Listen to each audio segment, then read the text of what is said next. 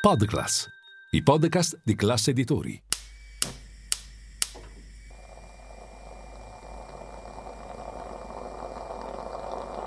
Buongiorno dal gruppo Classe Editori.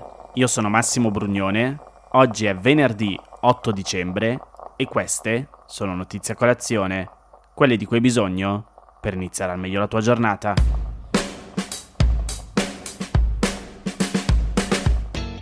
La Camera dei Deputati ha approvato un ordine del giorno in cui si ipotizza la reintroduzione delle gabbie salariali per il pubblico impiego, partendo dagli insegnanti. Le gabbie salariali sono un sistema di calcolo dei salari che mette in relazione le retribuzioni con determinati parametri, quali ad esempio il costo della vita in un determinato luogo, il che vorrebbe dire, semplificando, più soldi ai docenti del nord rispetto a quelli del sud. Il discorso era già stato affrontato mesi fa dal ministro dell'istruzione Valditara, che aveva parlato di retribuzioni più eque, salvo poi fare un passo indietro dopo la polemica scoppiata con i sindacati. L'ordine del giorno è stato presentato dalla Lega durante la discussione in aula sul salario minimo. C'è da precisare che si tratta di un atto di indirizzo, il che quindi non comporta un obbligo o un impegno concreto della maggioranza nell'introdurre le gabbie salariali, però è di sicuro il segnale della volontà di ragionare sulla questione in un prossimo futuro.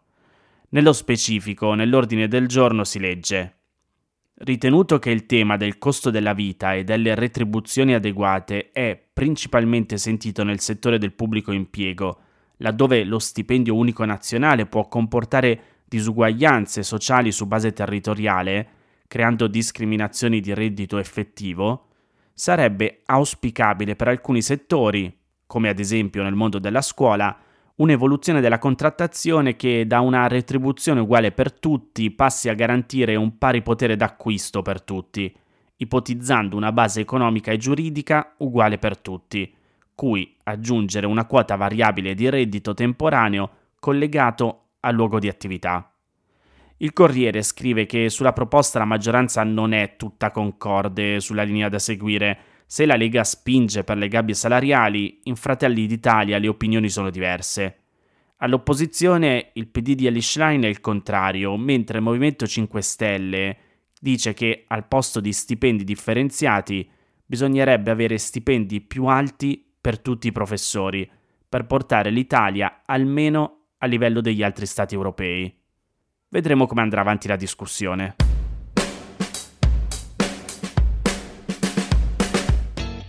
In Europa diminuisce il peso delle tasse sul PIL. In Europa, o meglio nella zona dell'Ocse, dove il rapporto medio tasse-PIL è sceso dello 0,15%. Ma questo appunto è il dato medio, il che, come sapete, vuol dire che ci sono paesi in cui il rapporto tra le tasse e il PIL è diminuito e altri in cui è aumentato. In Italia è aumentato. Nel 2021 era del 42,4%, nel 2022 è salito al 42,9%, il che non so se mi fa concentrare di più su quell'aumento di mezzo punto percentuale o sul dato in quanto tale. Le tasse in Italia rispetto al PIL pesano il 42,9%, la media OXE è del 34%. L'Italia è quinta nella possibile classifica, che di per sé c'è da sottolineare che da sola non è significativa, perché poi c'è da vedere come uno Stato li investe i soldi recuperati dalle tasse e quanti cittadini le pagano. Però mi sembra comunque un dato interessante da conoscere. Il rapporto più alto ce l'ha la Francia con il 46,1%, poi c'è la Norvegia con il 44,3%, l'Austria con il 43,1% e la Finlandia con il 43%. Lo studio dell'Ocse rileva che le entrate fiscali negli ultimi 40 anni sono aumentate tendenzialmente allo stesso ritmo del PIL. Le entrate derivanti dalle tasse sulle società sono state quelle che sono cresciute più rapidamente nel lungo periodo rispetto alla crescita economica, mentre le entrate derivanti dalle accise sono cresciute a un ritmo più lento rispetto al PIL. Insomma, in media è aumentato di più il peso delle tasse per le società che per le persone.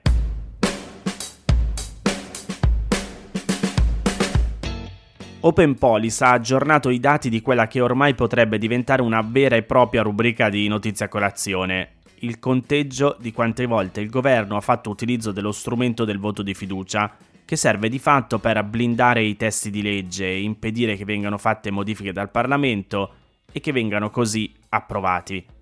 Pena la caduta del governo.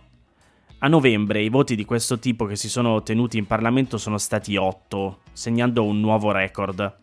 Il ricorso alla fiducia è andato costantemente aumentando negli ultimi mesi, tanto che il governo Meloni ha raggiunto anche il primo posto a pari merito con l'esecutivo guidato da Mario Monti, se si considera la media dei voti di fiducia per mese. Una dinamica del genere, scrive Open Police, è almeno in parte influenzata dall'eccessivo uso dei decreti legge fatto dal governo. Questi atti devono infatti essere convertiti in legge entro 60 giorni. Quando però il Parlamento è chiamato ad affrontarne molti contemporaneamente, fatica a rispettare questa scadenza. Ed ecco che allora l'esecutivo pone la fiducia sul provvedimento, spesso in entrambe le Camere, per velocizzare la discussione. In questo modo, però, L'iter per l'approvazione delle norme viene stravolto e il ruolo del Parlamento, che dovrebbe essere il depositario del potere legislativo, si riduce alla ratifica delle scelte del governo. Una situazione che peraltro è destinata a ripresentarsi nelle prossime settimane, questo perché il Parlamento attualmente deve convertire ancora 5 decreti legge e approvare la legge di bilancio entro il 31 dicembre. Come dicevamo prima, Novembre è stato un mese particolarmente intenso per quanto riguarda i voti di fiducia. Considerando i dati disponibili, dal 2018 a oggi non era mai successo che ci fossero 8 voti di questo tipo nell'arco di 30 giorni. Il precedente record di 7 risaliva al novembre del 2019, quando in carica c'era il governo Conte bis.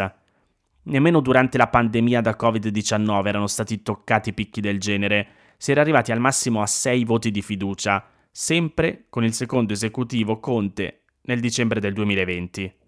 Allargando l'analisi alle ultime quattro legislature, possiamo osservare che in valori assoluti il governo Meloni sta rapidamente recuperando posizioni nella graduatoria degli esecutivi che hanno fatto maggiore ricorso allo strumento, ma è ancora lontano dal podio. Ad aver posto maggiormente la fiducia finora è stato il governo Renzi con 66, Seguono poi gli esecutivi Draghi con 55 e Monti con 51. L'attuale governo si colloca al quinto posto, superato anche dal quarto esecutivo Berlusconi con 39 questioni di fiducia poste dall'ottobre 2022 ad oggi. È importante tenere presente però che i governi nel nostro paese hanno durate diverse. Chiaramente il numero di voti di fiducia varia anche in base al tempo trascorso a Palazzo Chigi per questo dobbiamo considerare il numero medio di questioni di fiducia poste per ogni mese di governo per fare un confronto omogeneo. E analizzando questo dato, possiamo osservare che l'attuale esecutivo è primo con tre questioni di fiducia di media al mese, a pari, come dicevamo prima, con il governo Monti.